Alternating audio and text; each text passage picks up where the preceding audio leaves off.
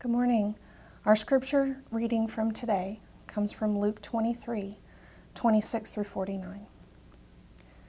And as they led him away, they seized one Simon of Cyrene who was coming in from the country and laid on him the cross to carry it behind Jesus.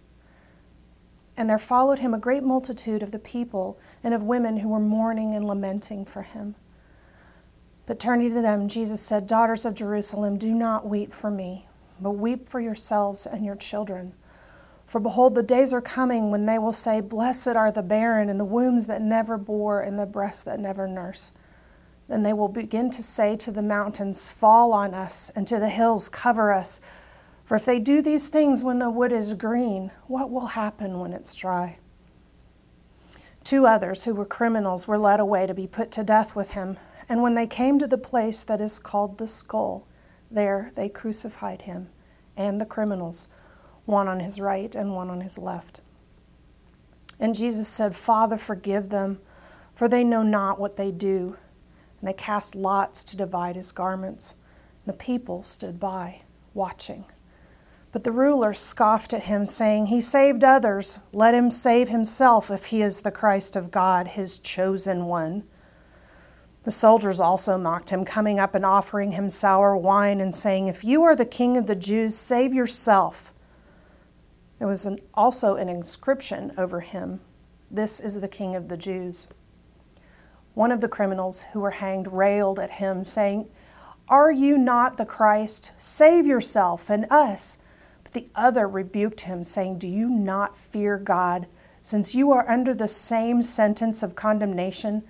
And we indeed justly, for we are receiving the due reward of our deeds. But this man has done nothing wrong. And he said, Jesus, remember me when you come into your kingdom. And he said to him, Truly, I say to you, today you will be with me in paradise. It was now about the sixth hour, and there was darkness over the whole land until the ninth hour, when the sun's light failed and the curtain of the temple was torn in two. Then Jesus, calling out with a loud voice, said, Father, into your hands I commit my spirit. Having said this, he breathed his last. Now, when the centurion saw what had taken place, he praised God, saying, Certainly this man was innocent. And all the crowds that had assembled for this spectacle, when they saw what had taken place, returned home beating their breasts. And all his acquaintances and all the women who had followed him from Galilee stood at a distance watching these things. This is the word of the Lord. Thanks be to God. The musical Hamilton, written by Lin Manuel Miranda, is truly a classic masterpiece. There are many moments that he captures that I think profoundly speak into my life and to your life, At the very the very breadth and depths of the human experience, and certainly the deepest contours of our grief. And one of the songs that I love most in this musical, he entitled It's Quiet Uptown. And the song takes place in the second act of the musical, if you have seen it, and I trust you have, it's brilliant. And it describes Alexander Hamilton and his wife Eliza as they face their own relational heartache and ultimately the unimaginable grief the overwhelming grief of their son Philip in his death. Alexander Hamilton and his wife Eliza, as they walk through the street, reflect on everything in their lives and the overwhelming grief they've experienced and are experiencing. And I love how as they walk down the street, others feel the very sh- shivering chill of their heartache and grief. And they say repeatedly, they are going through the unimaginable. The lyrics of It's Quiet Uptown brilliantly capture the unimaginable moment. Listen. There are moments that words don't reach. There is suffering too terrible to name. You hold your child as tight as you can and push away the unimaginable, the moments when you are in so deep. Now, Lin Manuel Miranda's words not only describe, I think, brilliantly the deep agony of our broken human experience, in a way, I also think they shadow the Gospel of Luke as he unpacks Jesus' crucifixion. There is a place that Luke takes us a place where words don't reach and where suffering is simply just too terrible to name. And while Jesus' crucifixion is beyond words and unimaginable in its horror, Luke will open for us a hopeful window into the heart of King Jesus. What is King Jesus' heart really like? The answer to that question, Luke tells us, is for us to look carefully, and he invites us to look carefully at the cross and to see freshly what it reveals. On this barbaric instrument of unimaginable torture, Luke helps us to see God's unimaginable love for us.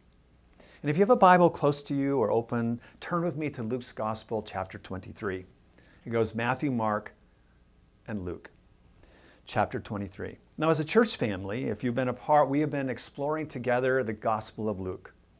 It's brilliant and wonderful and challenging and transforming. And in a series we've entitled Rediscovering Jesus' Kingdom.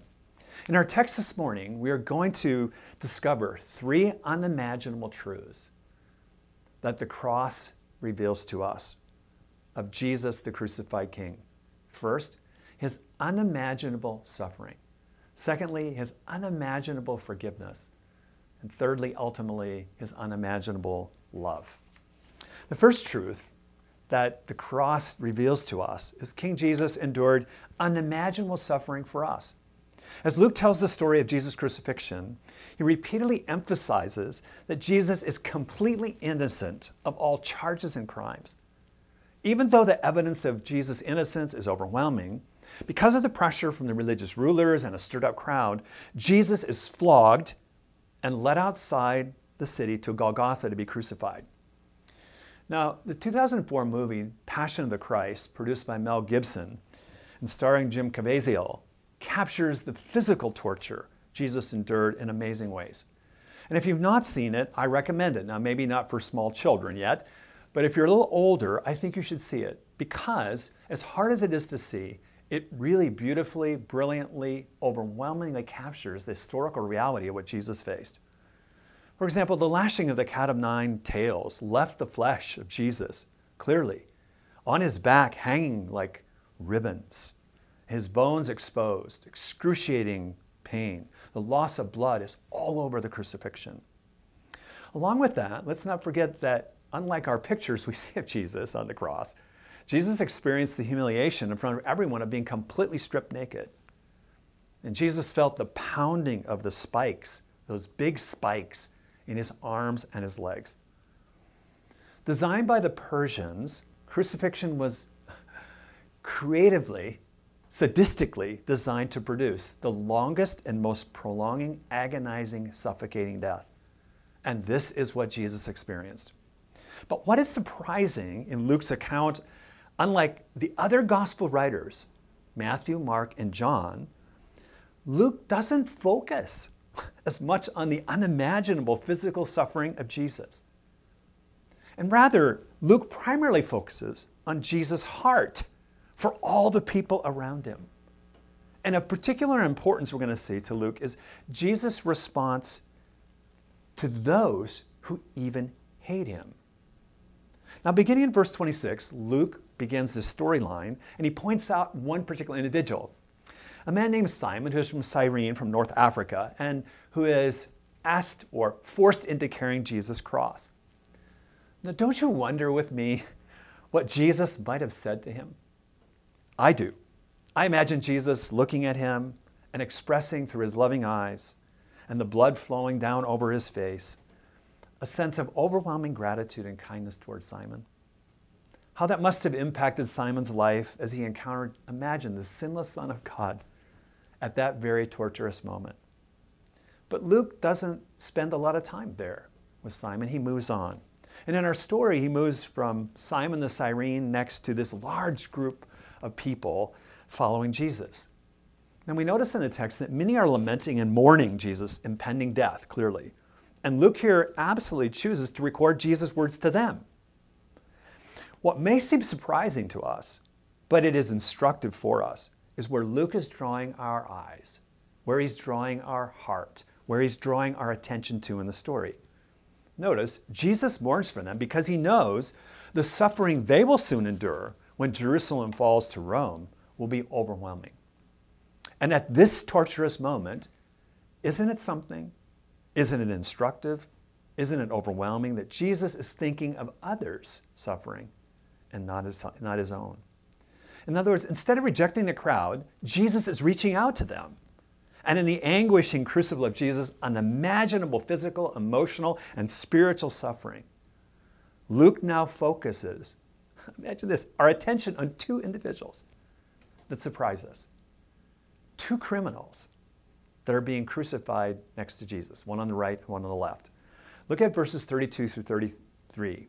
Two others, Luke writes, who were criminals, were led away to be put to death with him. And when they came to the place that is called the skull, or Golgotha, there they crucified him, and the criminals, one on his right and one on his left. Now, Luke simply says they crucified him. Now, there is so much packed into those three words.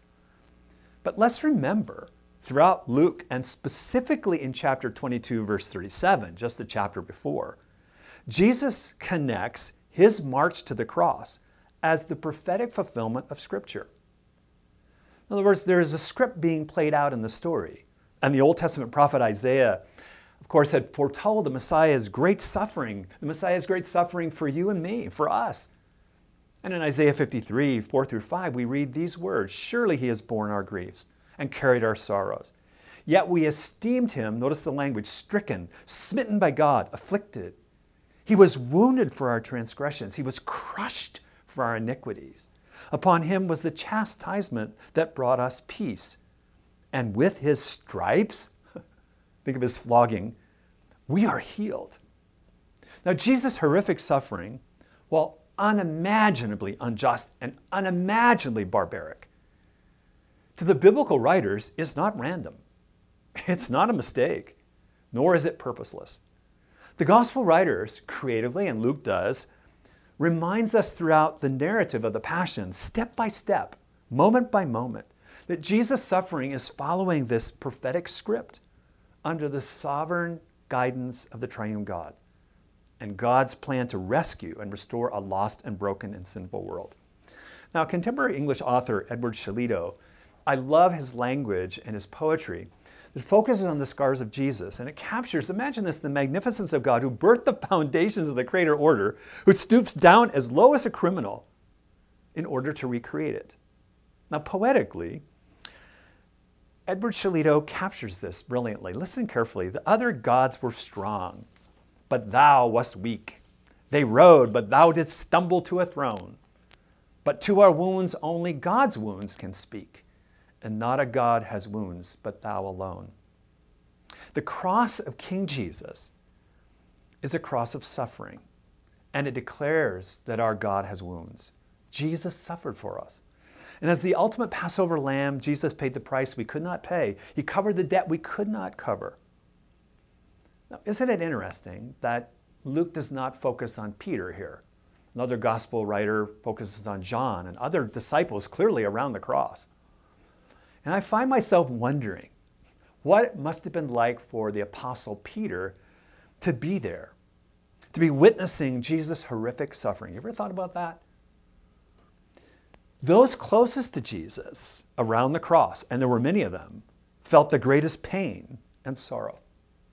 Can you imagine the regretful circumstances around Peter's cowardly denial that Luke has already told us, denial of Jesus?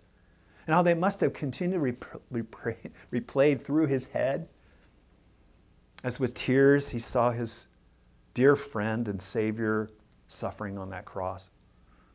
I think Peter recalls those dark, very dark hours of Jesus' crucifixion. And pre- Peter later, as an older man, writes about the meaning of Jesus' suffering. In 1 Peter 3:18, Peter writes, "For Christ also suffered once for our sins, the righteous for the unrighteous, that he might bring us to God, being put to death in the flesh, but made alive in the spirit." It's fascinating. The tradition tells us that Peter was martyred and he was crucified, but he asked to be crucified upside down. How profound the crucifixion moment, the torture, the suffering, the love of Jesus was in Peter's life. And he writes about it in Scripture. Now, when we pause to look at the cross, we see ourselves, don't we, as those who put Jesus there. It was our sin that put him there. And it was his love, unimaginable love, that kept him there. We see the one who stayed on that cross, shedding his atoning blood for us as a sacrifice for our sins. How could we not? And this is Luke's point. How could we not respond to such love with repentance, gratitude, and the most tender devotion to him as our Savior and Lord? As we follow historian Luke's literary progression in this story, you'll notice we observe Luke is doing more than just giving us the historical facts. He is doing that, but Luke is arranging these historical facts in order to evoke emotion, to showcase Jesus' unimaginable response to those who are crucifying him. And particularly, again, his focus is on the two criminals being crucified on either side of him. Now, look with me for a moment because beginning in verse 34, we observe this second unimaginable truth.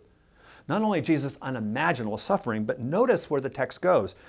Jesus, King Jesus, now extends unimaginable forgiveness to us. Look with me at verses 34 through 38. And Jesus said, Father, forgive them, for they do not know what they do. And they cast lots to divide his garments. And the people stood by watching, but the ruler scoffed at him, saying, He saved others. Let him save himself. He is the Messiah, the Christ of God. He is the chosen one. You can almost just feel the sneering. And the soldiers, Luke says, also mocked him, coming up and offering him sour wine and saying, If you are the king of the Jews, you save yourself. and Luke tells us, don't miss this, there was an inscription over him atop the cross, This is the king of the Jews. Now, Luke recounts these jaw dropping moments and drips in them vivid contrast and glaring irony. What do I mean by that? While some of the soldiers cast lots for Jesus' garments, the religious leaders are scoffing. He saved others, let him save himself, right? You claim to be the Messiah, so prove it. That's the idea. But the Roman soldiers also echo, kind of an antiphonal choir of hate. They mock him. And basically, they say the same thing. If you're such a powerful king, show it. And the irony is that while Jesus is silent about his kingship, a whole bunch of people are speaking about him being king. This is intentional in Luke. Not only earlier we heard the rocks would cry out if Jesus would let them about his kingship, Jesus' enemies speak of his kingship both verbally and by written inscription on top of his cross. And the gospel writer tells us the inscription, the King of the Jews, was written in three languages Aramaic, Latin, and Greek. In other words, it is written in such a way that no one could miss who the king was. But King Jesus is a very different king. This king, King Jesus, forgives the unforgivable. And notice in verse 34, we read the shocking words Father, forgive them, for they know not what they do. And in one sense, of course, they know what they're doing. They're rejecting Jesus, they're crucifying him. But in another sense, in their spiritual blindness, Jesus recognizes they do not see fully what they are doing. Yet Jesus knows, like the evil done to Joseph's, Joseph by his brothers in the Old Testament, if you remember that story, while Joseph says, while they clearly meant it for evil, a sovereign God allowed it for ultimate good. And here we have the same context. Jesus asked the Father to forgive all those around him, and by implication and alignment to the Father's will, Jesus extends this forgiveness as well. So Luke wants you and me to ponder as readers as we look at the cross and see what an amazing King Jesus is. What an amazing heart he has for the lost, the sinful, and the broken. Instead of rejecting those who hate him, those who ignore him, those who pounce on him, he forgives them. And instead of rejecting us, Jesus forgives us. And the question for us as readers is have we experienced the life transforming forgiveness in our life that Jesus offers? See, what is really true here and compelling across the terrain of time is there's nothing in your past or my past or your present or my present, nothing you have done or I have done, nothing that you or I should have done or nothing you and I did that we should not have done, right? That Jesus cannot or will not forgive. If we will ask Him with the true heart of repentance and faith. So let me ask you where do you need to experience King Jesus' forgiveness in your life today? And will you seek him in forgiveness and find cleansing he offers you. The scriptures remind us that in 1 John, that God is faithful to forgive our sins. And, he's, and he says this in the scriptures. He says, if we confess our sin, he is faithful and righteous to forgive our sin and to cleanse us from all unrighteousness, all wrongdoing, all sin, all evil. This is a wonderful truth for us, and it transforms us. There are three words in the English language that are absolutely life giving. What are they? They are, I forgive you. Whether that is hearing it from God or from someone we love, someone we care about. I forgive you is one of the most life changing, life giving ways we can communicate that. So when we experience Jesus' unimaginable forgiveness in our own lives, again, the scripture reminds us, and Jesus reminds us that we are called to forgive others who have hurt us with their words or deeds. So let me ask you, who is Jesus calling you to forgive today? Who is Jesus calling you to forgive today? When we look at the cross, we not only see Jesus' forgiveness of us, we hear his call for us to forgive others. Seeing Jesus on the cross, we discover three unimaginable truths about our crucified King. We see how King Jesus endured unimaginable suffering for each of us. We see how Jesus extends his unimaginable forgiveness to us. But the crescendo of Luke's tapestry in this passion story is the third unimaginable truth. And here we see how Jesus expresses his unimaginable love for us. King Jesus not only forgives the unforgivable, what is so powerful in our story is he also loves the unlovable, the most unlovable. Luke showcases King Jesus' unimaginable love throughout his whole gospel to the most unexpected people. And here in the Passion narrative, the most unlikely character imaginable who receives Jesus' love. Look at verses 39 through 42 with me. One of the criminals who were hanged railed at him, saying, Are you not the Christ? Save yourself and us. But the other rebuked him, saying, Do you not fear God since you are under the same sentence of condemnation? And we indeed justly, for we are receiving the due rewards of our deeds. Like, in other words, saying, Man, we're guilty. But this man is innocent. He has done nothing wrong. And he said to Jesus, Jesus, remember me when you come into your kingdom. And Jesus said to him, Truly I say to you, today, today, you will be with me in paradise. What is amazing to us is the other gospel writers, Matthew and Mark, sort of just kind of mention these two criminals. Luke is the only one who presses his literary lens into the verbal exchange of Jesus and the two being crucified with him. Luke wants us to see something really important here, and that is the true heart of Jesus the King. His unimaginable love for the marginalized,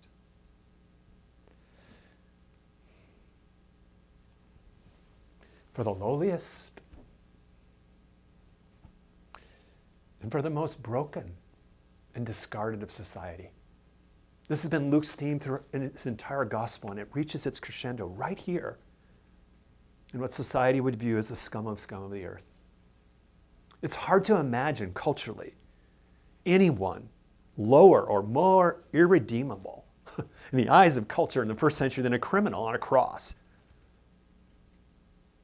But writing to the first century churches of Galatia, the Apostle Paul echoes a common cultural sentiment of how this criminal was viewed by everybody except Jesus. Paul quotes an Old Testament text affirming that cursed is everyone who is hanged on a tree. Yet here, Luke presents to us a criminal hanging on a cross, one deemed by everybody as beyond redemption, cursed, who becomes the recipient of the amazing, non meritorious grace and unimaginable love of God. Amazing grace, huh? How sweet the sound. King Jesus responds with mercy here, doesn't he? Grace, love to the lowliest of the low, to the one criminal who will reach out for Jesus and plead for mercy and favor. And Jesus says to him, Truly, I mean, this, this is like absolutely, enthusiastically, I say to you, today you will be with me in paradise. Now, it's fascinating that Jesus word, uses a word here to describe the afterlife that is significant. It actually is of a Persian origin. Remember the Persian origin of crucifixion? This is a Persian origin that describes the most beautiful garden. Now, what is Jesus doing here? Well, we don't know for sure, but my hunch is, and Luke is doing this, I think, he's giving us an illusion to this is a return to the pre-fall paradise of the Garden of Eden, or and or a glance forward to the New Jerusalem, that place Jesus is preparing for his disciples, the paradise garden city of the new heaven and new earth. Luke wants us to see right here, here at Golgotha, Golgotha's suffocating darkness, the hope filled breezes of eternity that are blowing on this criminal as he breathes his last breath. Looking at the cross, the Apostle Paul expresses the unimaginable love of King Jesus. In Romans 580 says this, but God shows his love for us in that while we were still sinners, Christ died for us. Jesus loves the lost. He loves the broken. He loves every sinner of all kinds and stripes, like you and like me. Now, seeing the heart of Jesus on the cross was transforming for Brennan Manning. Brennan Manning, several years, several years ago, wrote a wonderful book that I commend you called The Ragamuffin Gospel. But Brennan Manning's story is fascinating because as, while he was in seminary, he found himself greatly disillusioned with the Christian faith. And as he tells it, he was about to leave seminary, but one day he went to a chapel where worshipers were being led through the stations of the cross. And in his autobiography, All Is Grace, Brennan Manning describes his conversion, yes, in seminary, to Jesus at the 12th station of the cross, where he kneeled down and as he describes it, he focuses his attention on the painting of Jesus on the cross. A priest by him said these words to Brennan Brennan, look at Jesus' blood running down his side, which was shed for you. Look at Jesus' eyes, which look on you with compassion. And hearing those words, Brennan recalls it was at that moment that he first encountered the heart of the love of God, the heart God had for him, for Brennan. This heart realization came over him that Jesus had chosen him, that he had chosen the cross for him, and he is enraptured. And Brennan Manning describes he stayed at that 12th station of the cross, looking at Jesus painting on the cross with his blood shed for him, and he describes being lost, enraptured overwhelmed, three hours, three hours in God's unimaginable love. Have you experienced Jesus' unimaginable love for you?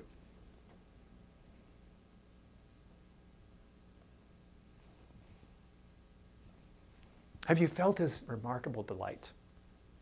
Maybe today you're struggling in your faith. I get that. I think we all have times like that.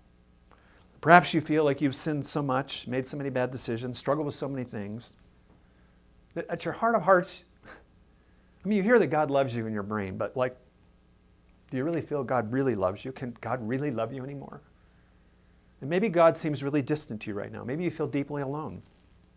Maybe you're in the midst of a crushing, a crushing crucible of very difficult and perplexing circumstances that seem to make no sense to you, and God seems hauntingly absent. Maybe it is a dark night of the soul for you. And perhaps in that dark night of the soul, there's a dark cloud of doubt, and you are deeply wondering if God really loves you.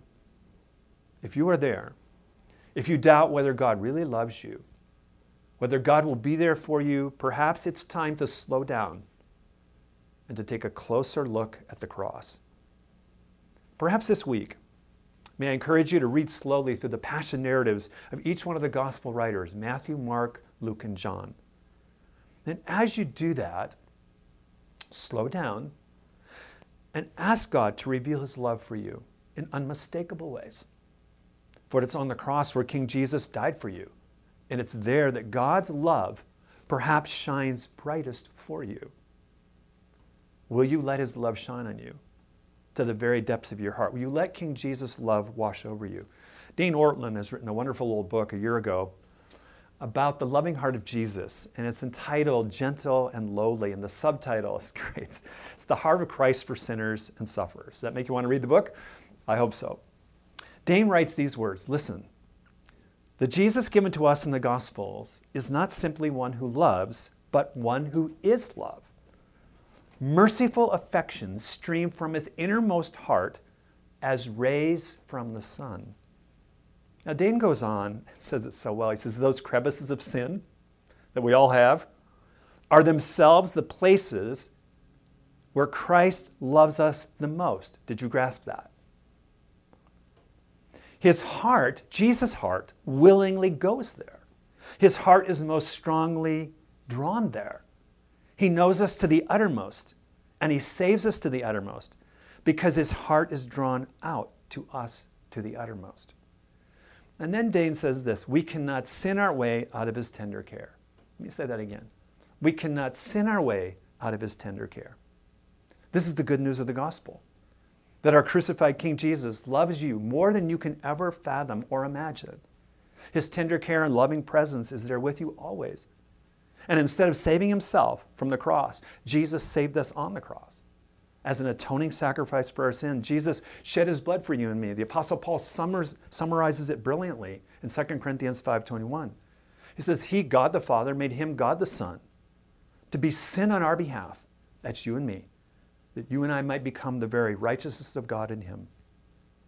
By no works or merit of our own, period, but solely on the basis of Jesus' meritorious death on the cross and his death defeating resurrection. Jesus, the King, the King of all kings, Creator and Redeemer, offers you and me forgiveness of our sin and a brand new creation life when we, in repentance and faith, embrace him as the true King, as our Savior and Lord. And if you've not embraced Jesus as your personal Lord and Savior, would you do that today? Would you do that wherever you are? Do not let the evil one whisper in your ear that Jesus really doesn't love you, or that you do not matter, or that you are unlovable. This, I believe, is Satan's greatest lie and most powerful weapon. Jesus loves you with an unimaginable love. His nail scarred hands prove that, and they reach out to you. The question is will you reach out to him? Will you, in repentance and faith, embrace his forgiveness and receive his love? One of the greatest hymns of the church was written by Isaac Watts in the 18th century.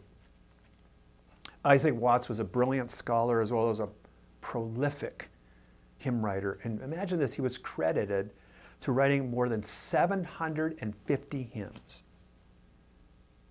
Church history is often called the godfather of English hymnody. Many of Watts' hymns remain in use today around the globe and have been translated in many, many languages.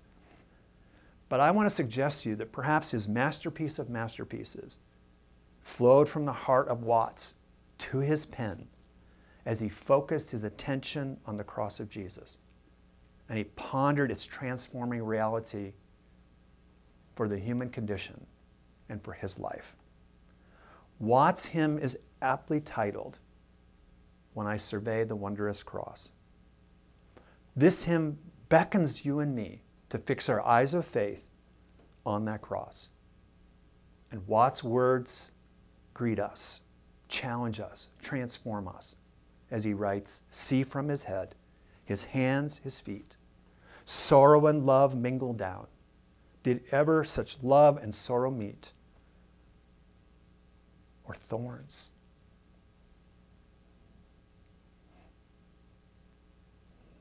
Compose so rich a crown. When we gaze, when we stop from our busy lives, when we gaze at the cross where King Jesus died, we see God's unimaginable love for us. And it's His love, is what our hearts most long.